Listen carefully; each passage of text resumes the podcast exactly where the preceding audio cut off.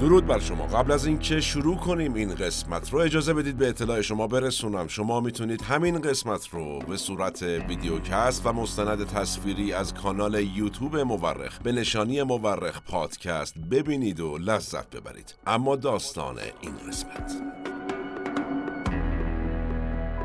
به مسافری از سرزمین باستان برخوردم که گفت دو پای بسیار بزرگ و بیتنه سنگی در بیابان برپاست.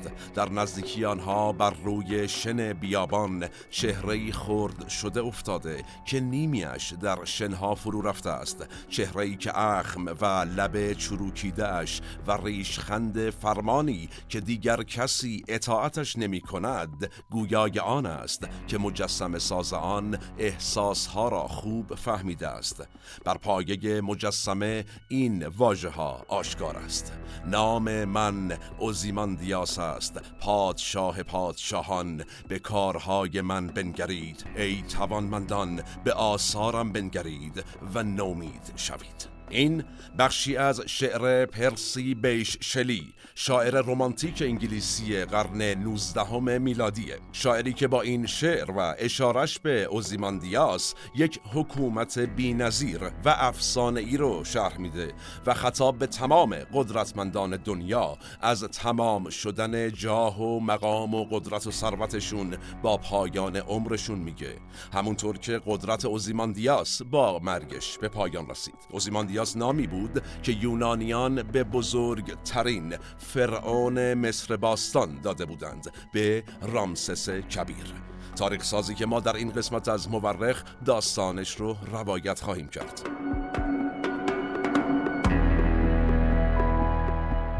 سلام من احمد هاشمی هستم و این اپیزود 84 م از پادکست مورخه که مهر ماه 1402 منتشر میشه. ما در این قسمت از پادکست مورخ رفتیم سراغ یکی از قدرتمند ترین امپراتورهای عصر باستان آقای رامسس کبیر. منابع این قسمت از مورخ هم اول مستند رامسس د گریت و دوم سایت های معتبر مرجع تاریخ جهانه. به اعتقاد اغلب مورخین تاریخ بیش از آن که علم باشه یک هنره هنره کنار هم گذاشتن شواهد. ما در پادکست مورخ هر بار یکی از پازل های تاریخ رو کنار هم می‌ذاریم. نظر فراموش نشه و نوش گوش هاتون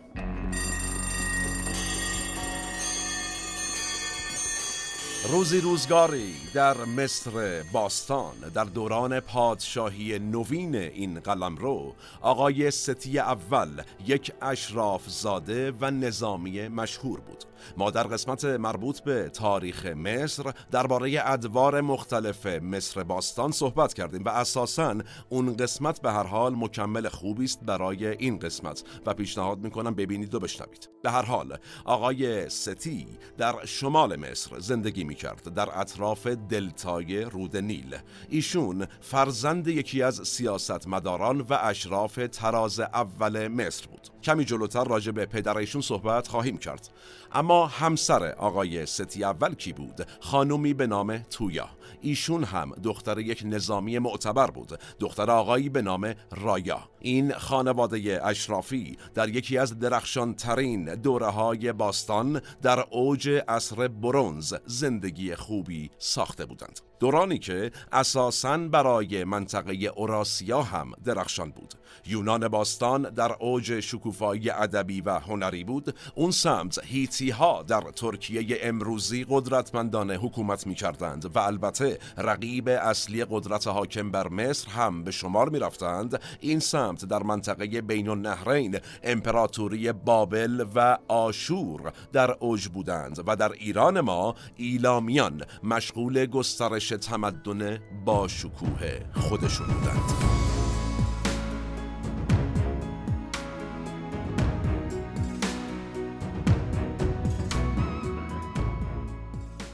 مصر هم جزو یکی از این اجزایی بود که تمدن اون دوره باستان رو ساخته بود. پادشاهی نوین مصر از قرن 16 قبل از میلاد مسیح شروع شده بود و در دوره ای که این آقای ستی اول و خانومش خانوم تویا سر و سامون گرفته بودند و تشکیل خانواده داده بودند این پادشاهی حسابی قدرتمند بود. به دوران عصر برونز در مصر باستان میگن دوران پادشاهی نوین. دوران پادشاهی نوین مصر دوران بسیار پر رونقی بود. حتی پر تر از دوران پادشاهی کهن در هزار سال قبل از اون. یعنی زمانی که فرائنه حرم بزرگ جیزه رو ساختند. بروکراسی مصر در دوران پادشاهی نوین رشد چشمگیری کرده بود. وزرا و کاتبان در این دوران قدرت گرفته بودند و مملکت رو میچرخوندند. فناوری های جدید هم به کمک نیروی نظامی مصر اومده بود و ارتش بزرگی با استفاده از عرابه و سلاحهای جنگی ساخته شده بود که اغلب این سلاحها هم از برونز ساخته می‌شد. نظام مالیات گیری پیچیده تری هم توسط فرائنه ترتیب داده شده بود و همین باعث شده بود قدرت مصر در کرانه رود نیل همینطور هی گسترش پیدا کنه.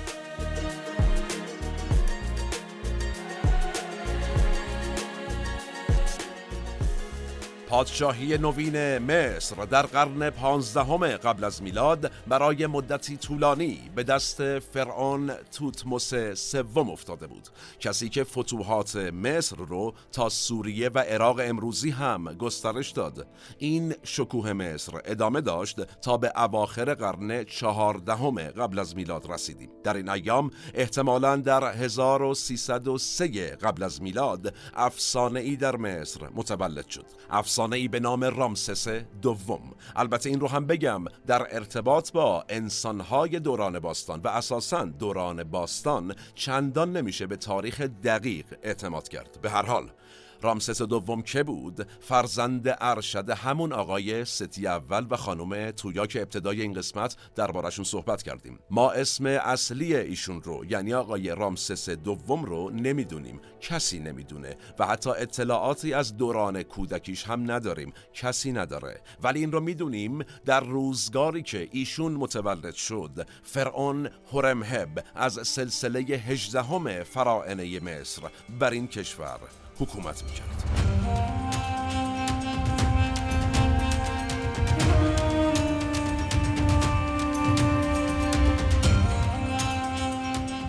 سه فرعون قبل از این آقای هرمهب مصر تحت سلطنت یک فرعونی بود ویژه آقایی به نام فرعون آخناتون یا همون آمن حتپ چهارم. ایشون اومد مصر رو چه کرد؟ یک تا پرست کرد. گفت خدا یکی یار یکی دل یکی دلدار یکی. در واقع ایشون اومد گفت خدا فقط آمون خدای خورشید و الباقی خدایان هم تعطیل. خیلی دوران پرپیچ و خمی بوده برای مصر. دوران آخناتون. یه سری از ادیان خیلی از این آقای آخناتون یاد کردند. بعضی میگن ایشون همزمان با حضرت موسی حکومت می‌کرده. بعضی هم مثل چیزی که در سریال یوسف پیامبر دیدیم که البته اگر ندیدید قطعا مدام تکرارش پخش میشه. از همه جا میشه دید. جان دوستان به من میگن که گویا دیگه تکرارش پخش نمیشه. چراشم ما نمی‌دونیم. میگن آخناتون همزمان با حضرت یوسف حکومت رو در دست داشته. به هر حال آخناتون برای مقابله با قدرت کاهنان این کار رو می‌کنه. یعنی میگه خدا یکی یار یکی. بقیه هم تعطیل. نتیجه چی میشه؟ جالبه. بی ثباتی و هرج و مرج شکل می‌گیره. قدرت کاهنان و دین تاریخ تکرار میشه. اما بعد از آخناتون سیستم چند خدایی به مصر برمیگرده و اینطوری مصر دوباره به ثبات می‌رسه. همه اینها رو عرض کردم که این رو بگم. آقای رامسس دوم در یک همچین فضایی به دنیا اومد.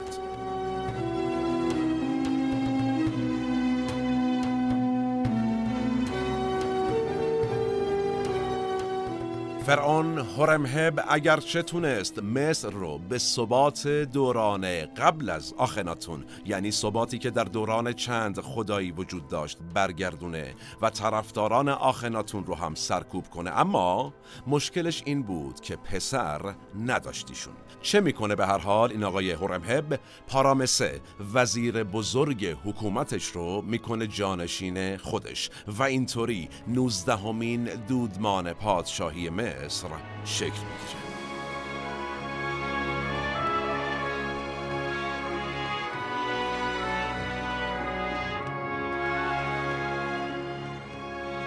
اما این آقای پارامسه که وقتی به قدرت رسید خودش رو رامسس اول نام نهاد کی بود؟ پدر آقای ستی اول بودیشون در واقع پدر بزرگ آقای رامسس دوم بودیشون گفته میشه رامسس اول در 1292 قبل از میلاد به قدرت رسید. هرچند بازم تاکید می‌کنم تاریخ دقیق برای روایت های دوران باستان خیلی معنا نداره. آقای رامسس اول یک دوران کوتاهی رو حکومت می‌کنه و بعد گلچین روزگار خودنمایی می‌کنه و گل عمر ایشون رو میچینه و قدرت می‌رسه به پسرش. پسرش کی بود؟ ستی اول. این ستی اول بگیم یعنی چی؟ اسم پسرش رو ایشون از نام خدای ست گرفته بود یعنی خدای صحرا و طوفان. در واقع پدر و مادر ستی اول بچهشون رو وقف خدای ست کرده بودن. همین نشون میده که خانوادهشون چقدر با آخناتون و سیاست تک خداییش مخالف بوده.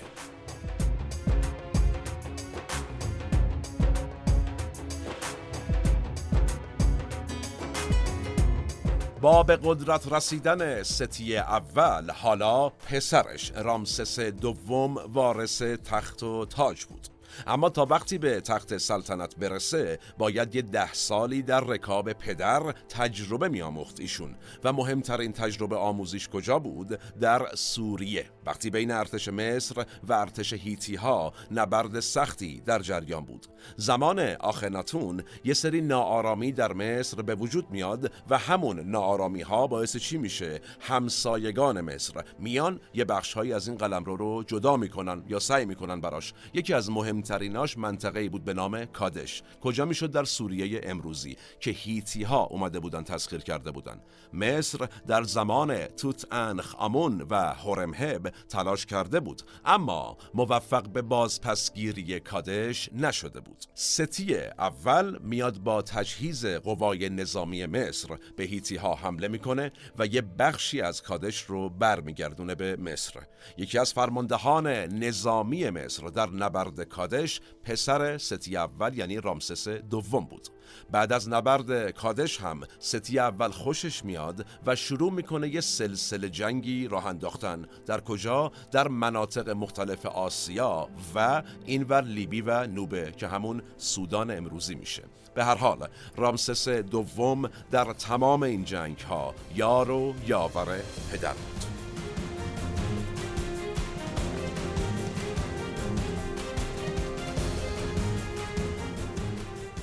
پدر یعنی ستی اول حدود ده سال بر مصر حکم فرمایی کرد و بعد گلچین روزگار امانش نداد و مومیاییش کرد و نتیجه رامسس دوم در جوانی پا جای فرائنه بزرگ مصر گذاشت و احتمالا در 23 سالگی ایشون بر تخت سلطنت مصر تکیه زد. نقل شده رامسس دوم در 27 مین روز از فصل برداشت سال 1279 قبل از میلاد. فرعون شد و برای 66 سال حکومت کرد. از دوران حکومت رامسس کبیر افسانه‌ای به عنوان درخشان ترین دوره مصر باستان یاد میشه. عصر طلایی.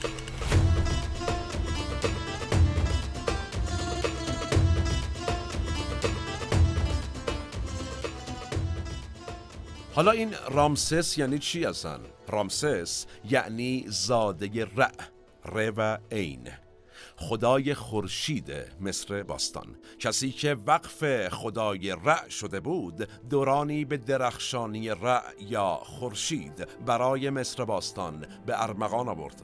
اولین اقدام رامسس کبیر بعد از به قدرت رسیدنش چی بود؟ لشکرکشی به شمال قلمرو مصر برای از بین بردن تهدیدی که سایش سالهای سال بر سر مردمان مصر بود. چی بود این تهدید دزدان دریایی شردن کجا بودند؟ در دلتای رود نیل و مدیترانه شرقی و چه می کردند؟ طبیعتا غارت این منطقه یعنی دلتای رود نیل یکی از پررونق ترین مناطق تجاری مصر بود اون زمان و دزدان دریایی مدام در این رونق اختلال ایجاد می کردند. نتیجه یک نبرد دریایی بزرگ بین قوای رامسس دوم و دزدان دریایی شکل گرفت که پیروزش نیروی دریایی مصر بود امروز سنگ یاد بودی به نشانه پیروزی رامسس کبیر در این نبرد در بخش شمال شرقی دلتای رود نیل کشف شده.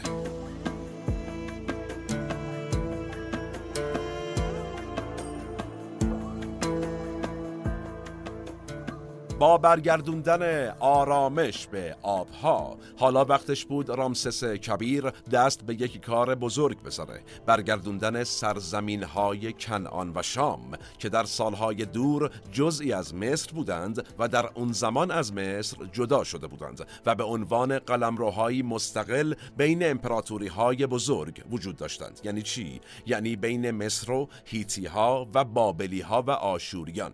کنعان همون منطقه بود که برخی روایات دینی میگن حضرت موسی وقتی از مصر فرار کرد رفت اونجا و یه سری روایت دینی دیگه هم وجود داره که میگن کنعان زادگاه یوسف پیامبره.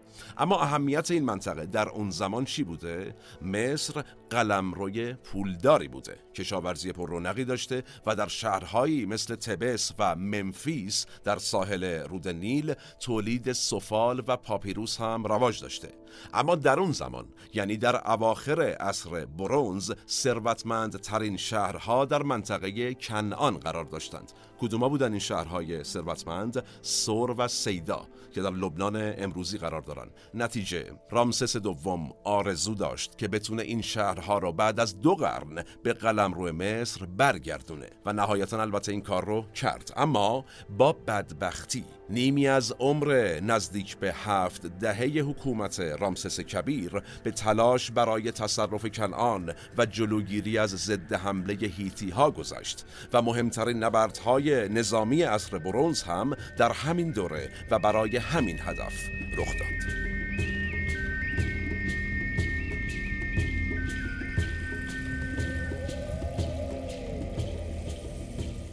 اما رامسس کبیر یا رامسس دوم برای به چنگ آوردن کنعان چه سیاستی رو در پیش گرفت که فرائنه قبلی ازش قافل بودن و ناموفق یعنی چطور ایشون کرد و شد و قبلیا کردن و نشد آقای رامسس کبیر پایتخت رو تغییر داد. پایتخت رو چه کرد؟ برد به مناطق شمال شرقی دلتای رود نیل. مرکز قدرت مصر رو برد به سرزمین های شام نزدیک کرد. تغییر پایتخت در مصر البته چیز عجیبی و چیز جدیدی نبود. در دوران پادشاهی قدیم مصر باستان پایتخت در منفیس بود جایی نزدیک به قاهره فعلی در مصر. اما در دوران جدید عموما پایتخت در پایین رود نیل و در شهر تبس یا تبای قرار داشت جایی که امروز اون رو به اسم اقصر می‌شناسیم. آخناتون فرعون بحث برانگیزی که گفتیم نیم قرن قبل از رامسس کبیر حکومت می‌کرد و سعی کرده بود مصر رو یکتا پرست کنه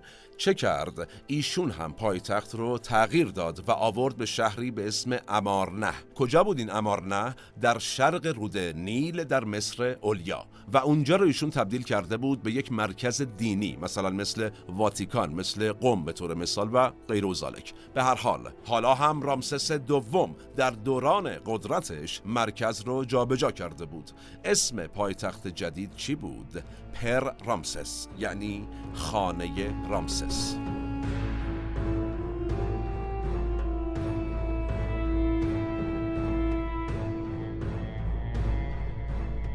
رامسس شده بود پایتخت نظامی و اداری اما تبس و ممفیس مراکز مذهبی مصر باقی مونده بودند. پرامسس شهری بود پر از کارگاه های ساخت سلاح و زره و عرابه البته و معلوم بود رامسس دوم سودای خونریزی بزرگی در سر داره. شاید الگوی رامسس دوم برای این تغییر پایتخت کاری بود که آقای معاطلی دوم پادشاه هیتی ها کرده بود. این آقای معاطلی که از عواست دهه 1290 قبل از میلاد حاکم هیتی ها بود اومده بود پایتختش رو از مرکز ترکیه امروزی و شهر حتوسا برده بود به شهری به نام ترهونتاسا. خیلی عجیب هست ترهونتاسا کجا بود این ترهونتاسا جنوب قلمرو هیتی ها حالا چرا این کارو کرده بود این آقای معاطلی دوم که روی کنعان و شامات تسلط داشته باشه؟ شامات همون سرزمین شام. هر دو حاکم به منطقه مورد مناقشه بنابراین نزدیک شده بودند و نتیجه حالا وقت جنگ بود.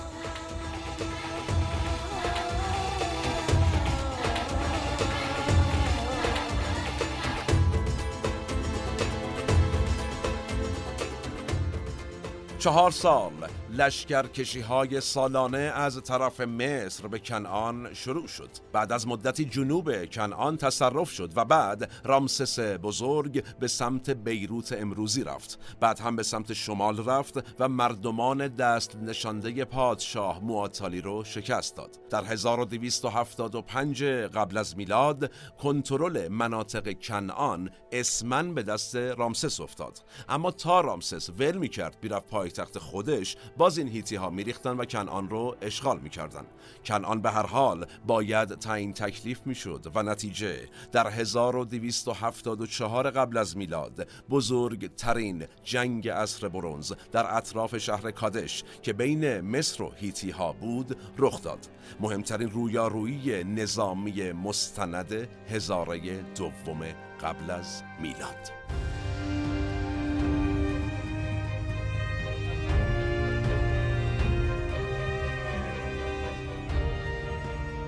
در بسیاری از نقاط دنیا که در عصر برونز تمدنی داشتند الواحی مربوط به جنگ کادش وجود داره. این جنگ به قدری در واقع بزرگ بوده که شهرت جهانی پیدا کرده بوده. اون موقع در هزاره دوم پیش از میلاد مسیح چهار لشکر به نام خدایان مصر آمون، رع، ست و پتاح نامگذاری شدند و به سمت سوریه امروزی فرستاده شدند. این لشکرها شامل چهل هزار سرباز جنگی و دو هزار عرابه جنگی بود. معاطالی هم ارتشی تقریبا پایا پای مصر روونه میدون نبرد کرد.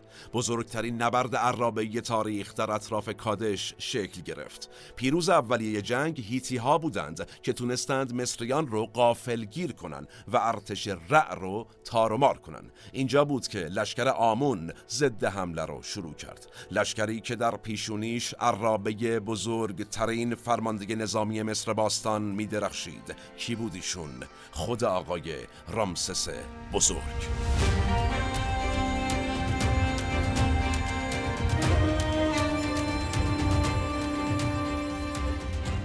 در نهایت هیتی ها شکست خوردند و عقب نشستند. پیروزی بزرگ برای رامسس دوم به دست اومده بود. حالا وقت چی بود؟ پروپاگاندا. طبیعتا اون زمان ابزار رسانه‌ای که در دسترس نبوده. نتیجه رامسس کبیر دستور میده که تا میشه از پیروزی بر هیتی ها لوح و سنگ نوشته و سنگ نگاره و اینجور چیزا طراحی و ساخته بشه و جای جای قلم روی مصر نصب بشه و حتی به سایر نقاط دنیا هم صادر بشه تا اینطوری یک موج رسانه‌ای ویژه به نفع خودش راه بندازه. کتیبه ها و بولتن های زیادی در خود شهر کادش هم ساخته شد و البته شعر بلندی هم در این رابطه نوشته شد و در هشت قسمت مختلف شهر کادش نصب شد. البته که برخی از مصر شناسان معتقدند آقای رامسس دوم کمی آب بسته در داستان و کمپین رسانه‌ایش قوی تر از ارتشش عمل کرده و این آثار به دست اومده دارای اقراق فراوانه. این محققان معتقدند که نبرد کادش بیش از اینکه پیروزی بزرگ بزرگی برای رامسس باشد یک بنبست برای هر دو طرف درگیر بود. چرا؟ چون کاوش ها نشون داده درگیری مصریان و هیتی ها بر سر منطقه کنعان برای سالهای سال بعد از نبرد کادش همچنان ادامه داشته. جنگ هایی که در نهایت نتیجهش چی شد؟ یکی دیگه از اثرگذاری های مهم رامسس کبیر یا رامسس دوم در تاریخ. البته این بار در حوزه دیپلماسی.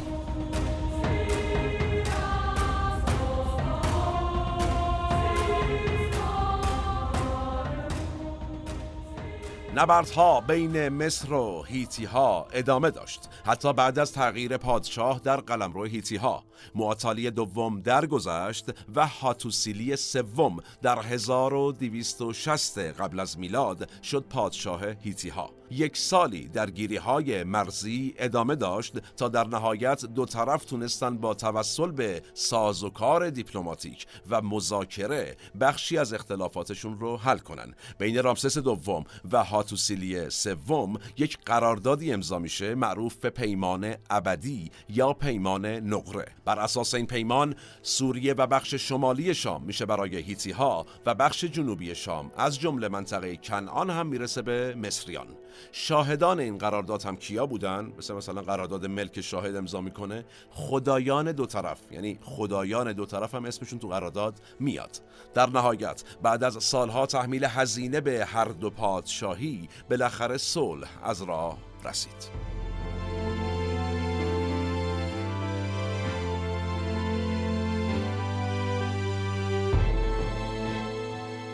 پیمان ابدی یا پیمان نقره یکی از مشهورترین و بزرگترین معاهدات دیپلماتیک تاریخ باستان بشر. نکته جالب اینه که متن این پیمان به زبانهای مختلف ترجمه شده و بسیاری از نسخه هاش که عمر 3200 ساله دارن تا به امروز باقی موندن. متن اصلی به خط هیروگلیف مصری نوشته شده که البته این نسخه دو تیکه شده و در قرن 19 هم و در دو نقطه مختلف از اقصر کشف شد. کمی بعد و در قرن بیستم هم نسخه ای از این پیمان که با زبان اکدی یعنی زبان هیتی ها و تعداد دیگه ای از کشورهای خاور میانه نوشته شده بود هم توسط آلمان ها کشف شد. در حقیقت خیلی جذابه. ما یک پیمان بین المللی داریم الان که دو نسخه ازش با دو زبان مختلف در دو نقطه از جهان با فاصله بیش از دو هزار کیلومتر برای 3200 سال بایگانی شده بود.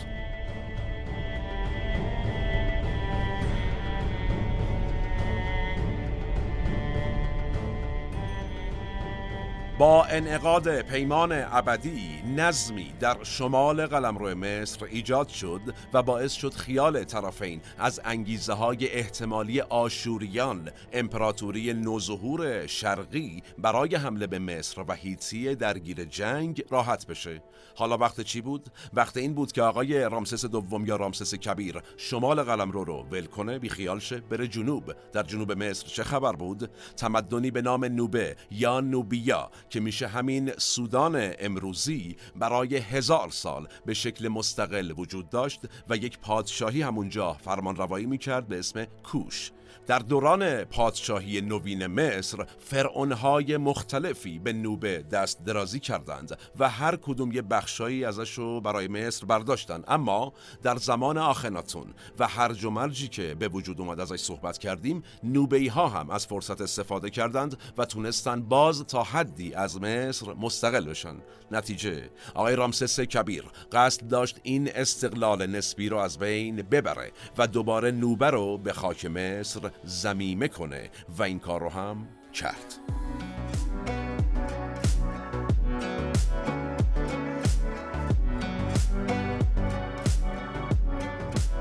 حالا بعد از جنوب و موفقیت اونجا نوبت غرب بود. جایی که امروز بهش میگیم لیبی.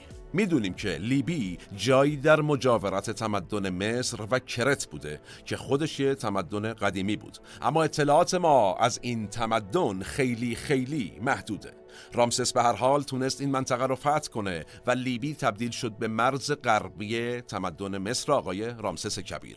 حالا مصر به بزرگترین مساحت خودش در تمام طول عمرش رسیده بود.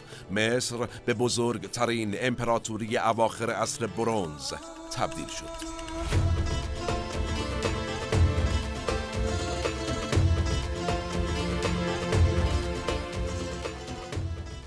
از زندگی شخصی رامسس بگیم. روایت شده که رامسس کبیر حدود 100 فرزند داشته که از این تعداد تقریبا نصفشون پسر بودن. در هر کدوم از جنگهاش همیشه یه چند تا از پسرهاش هم همراه آقای رامسس بودن. این فرزندان ماشاءالله متعدد محصول اعتماد تمام و کمال آقای رامسس دوم به مقوله چند همسری بوده و البته توانمندی خود آقای رامسس دوم. اما اصلی ترین همسر ایشون یعنی سوگولیشکی بوده خانومی به نام نفرتاری. اولین و مهمترین همسر سلطنتی آقای رامسس کبیر. رامسس معابد و عبادتگاه های بسیاری به نام خانم نفرتاری ساخته و این نشون میده که به اولین همسرش علاقه ویژه‌ای داشته و بهش احترام میذاشته. ایشون یعنی خانم نفرتاری در امور دیپلماتیک هم دخالت داشته و الواهی به عنوان نامه از طرف ایشون وجود داره خطاب به پادشاه هیتی ها و همسرش. نفرتاری البته خیلی عمر نکرد و برعکس همسرش خیلی سریع گلچین روزگار گل عمرش رو اصلا زد. چید یه وضعی. نتیجه بعد از درگذشت خانم نفرتاری زنان مشهور و قدرتمند دیگری هم بودند که وارد زندگی آقای رامسس کبیر شدند و نقش خودشون رو بر لوح تاریخ بشر حک کردند. بین این زنان خانمی بود به نام ایست نفرت که پیش از تبدیل شدن رامسس دوم به فرعون با ایشون ازدواج کرده بود و هووی در واقع همون خانم نفرتاری بود. ایشون از همه مهمتر بود. چرا؟ چون یه سری مجسمه و کتیبه هم البته به دستور شوهر ایشون رامسس دوم به نام ایشون زده شده.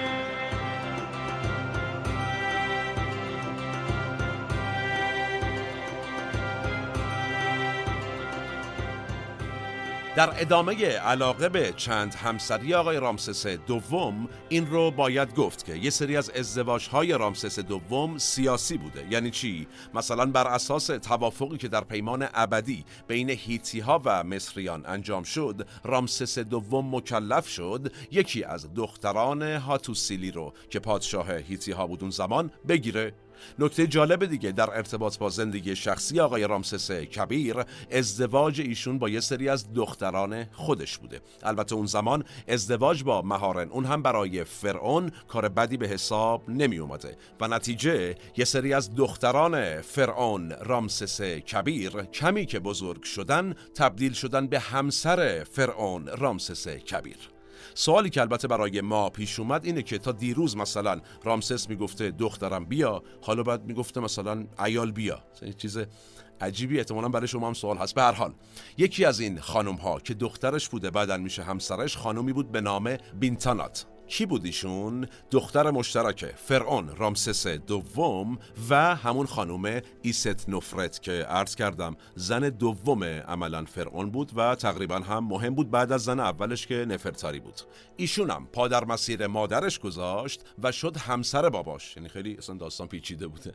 به هر حال این نوع روابط در زمان مصر باستان رایج بوده و پذیرفته شده. اما همونطور که قابل تصوره مشکلات خونی جدی هم به وجود می آورده برای مثال یادی کنیم از فرعون مشهور توت انخ آمون کسی که پنجاه سال پیش از رامسس دوم حکومت می کرد ایشون از بیماری های خونی بسیاری رنج می برده که به نظر می رسه ریشش خونی پدر و مادرش بوده.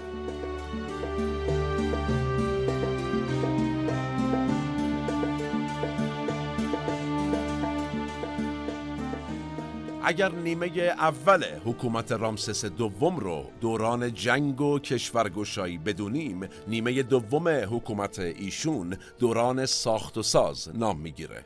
بسیاری از بزرگترین دستاوردهای معماری دوران مصر باستان در این دوران ساخته شد. ساخت و سازهای بزرگ از ویژگی های پادشاهی نوین مصر و البته از ویژگی های رامسس دوم. بزرگترین حامی ساخت و سازها در این دوران همین آقای رامسس دوم بوده. در واقع از زمان فرعون خئوپس به این سمت دوران رامسس دوم با شکوه ترین دوران بوده از نظر بزرگترین پروژه های ساختمونی. کی بوده این فرعون خئوپس؟ اینم بگیم جالبه. در قسمت مربوط به عجایب مصر این رو گفتیم اگر خاطرتون باشه. ایشون فرعونی بود در قرن 26 قبل از میلاد و در دوران پادشاهی کهن مصر که دستور ساخت مجموعه از اهرام رو در جیزه داد. از پس فرعون خئوپس حالا نوبت رامسس کبیر بود تا میراث خودش رو برای آیندگان به جا بذاره.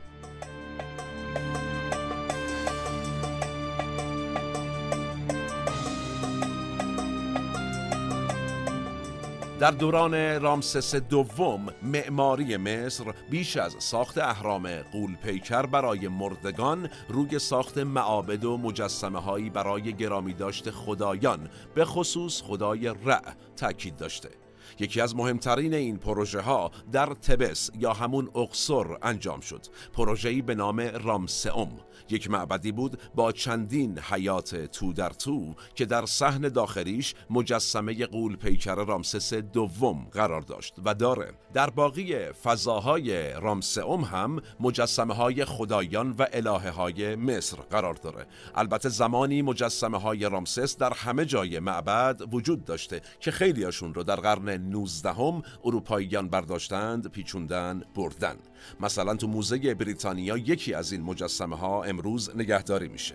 البته پدیده دیگه ای که در سرتاسر سر رامسوم قابل مشاهده است نقش و نگاره هایی از پیروزی رامسس بود. کجا؟ در نبرد معروف کادش و البته الباقی جنگ های رامسس دوم.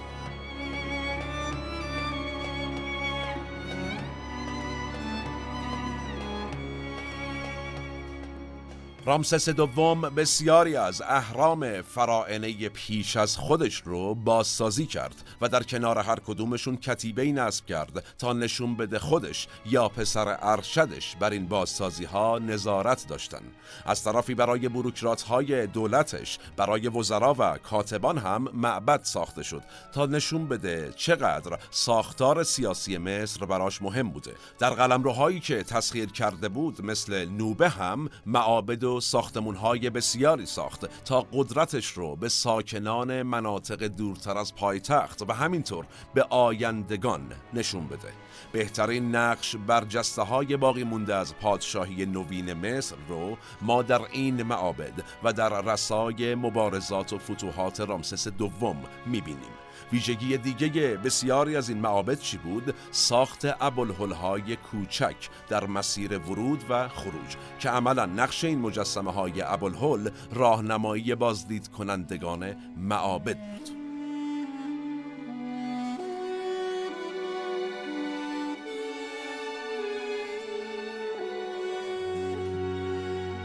خب تمام اینهایی که گفتیم اما ساخت و سازهای حاشیه‌ای رامسس دوم بود. اصلی ترین پروژه‌ای که رامسس بزرگ پیش برد چی بود؟ ساخت معبدی عظیم در مرز مصر و سودان به اسم ایپسمبل که امروز ابو سیمبل یا ابو سمبل هم شناخته میشه. معبدی عظیم که 20 سال ساختش طول کشید. یادمانی این معبد برای آقای رامسس دوم محبوب خدای آمون و همینطور همسر عزیز رامسس خانم نفرتاری. این معبد به گونه ساخته شده که 22 اکتبر و 22 فوریه هر سال نور خورشید کل معبد رو میپوشونه و مجسمه خدایان رو روشن می‌کنه. حد زده میشه که این دو تاریخ سالگرد تولد و تاجگذاری رامسس دوم بوده. درب ورودی ابو سیمبول یک مجسمه 20 متری از خود رامسس کبیره. بزرگترین مجسمه ای که از فرائن باقی مونده.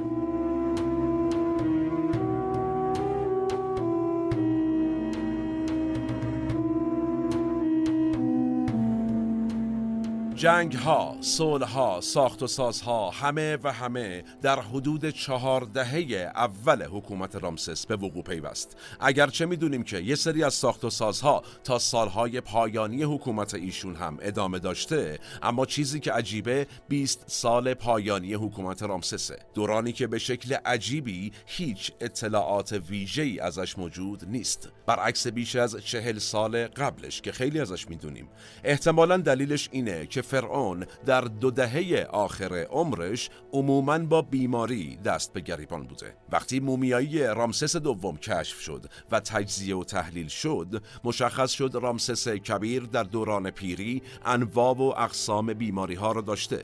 از جمله روماتیسم انصداد رگهای قلب و مشکلات شدید دندان. اما فرعون بزرگ مصر با همه این بیماری ها به این راحتی جون به اسرائیل تسلیم نکرد. ایشون تا 1213 قبل از میلاد یعنی حدود 66 سال حکومت کرد و حدود 90 ساله بود که مرد. عمری بسیار طولانی بر اساس معیارهای اون دوران. امروز با بالا رفتن سطح بهداشت و درمان ملت می‌تونن 90 سال به زور البته عمر کنن. اما اون زمان چهل پنجاه و می‌دیدی خیلی بود.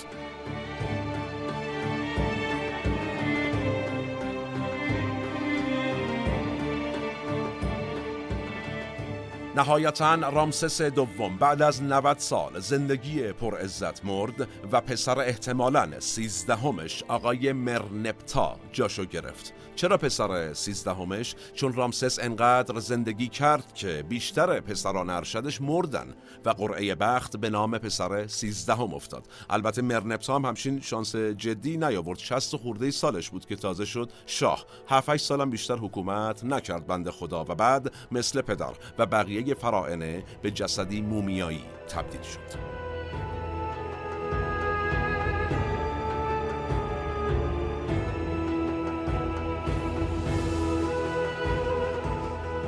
یکی از اهمیت‌های رامسس دوم اینه که در کتاب پیدایش عهد عتیق یهودیان ازش یاد شده.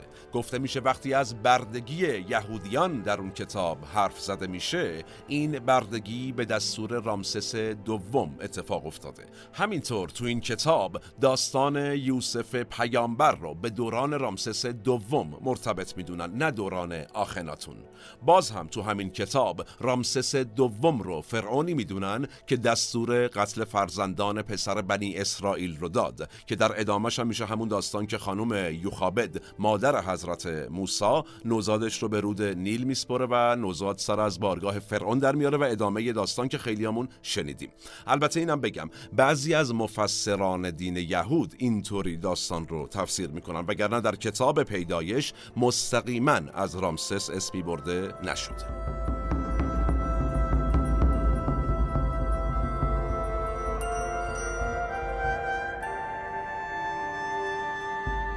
خب فیلم هم معرفی کنیم دیگه به سنت پادکست مورخ. البته که فیلم بسیاره در این رابطه. یه مقدار ما انتخابای خودمون رو عرض می‌کنیم. فیلم ده فرمان که در صدر این لیست اثر سیسیل بی دمیل در ارتباط با داستان حضرت موساست و چالتون هیستون نقش موسا رو بازی می‌کنه و یول برینر هم نقش فرعون رو که بینظیر هم بازیش کرد. فرعونی که همین آقای رامسس دومه. در نهایت ما می‌دونیم که دوران پادشاهی نوین مصر بعد از آقای رامسس دوم چندان دوم نیاورد. این چندان دوم نیاوردن البته حدود 150 سال طول کشید اما خب بعد از رامسس دوم دوره افول مصر شروع شد. یه سری از مفسرین دینی معتقدند که این دوران افول در واقع همون عذابیه که خداوند بر مردمان مصر نازل کرد و به این دلیل بوده که فرعونشون اجازه بازگشت بنی اسرائیل رو به سرزمین اجدادیشون نداد.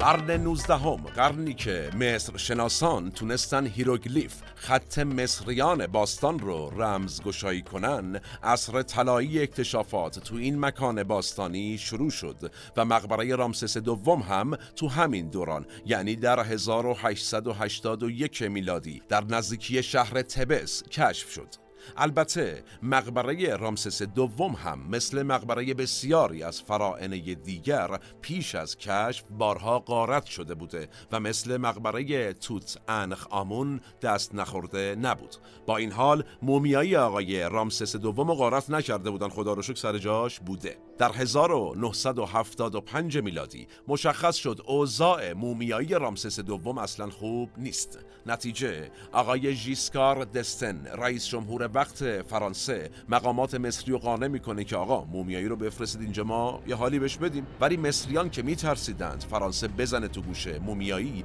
براش پاسپورت صادر کردن و تو بخش شغل هم نوشتند پادشاه در گذشته مصر.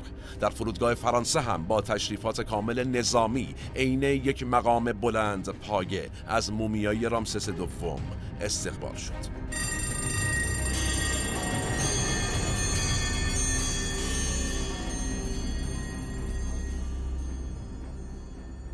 اهمیت رامسس دوم برای ما بیش از اینکه تونست یکی از بزرگترین امپراتوری های دوران باستان رو بسازه و بیش از هر چیز دیگری برای خدمتی است که ایشون به تاریخ نگاری کرده.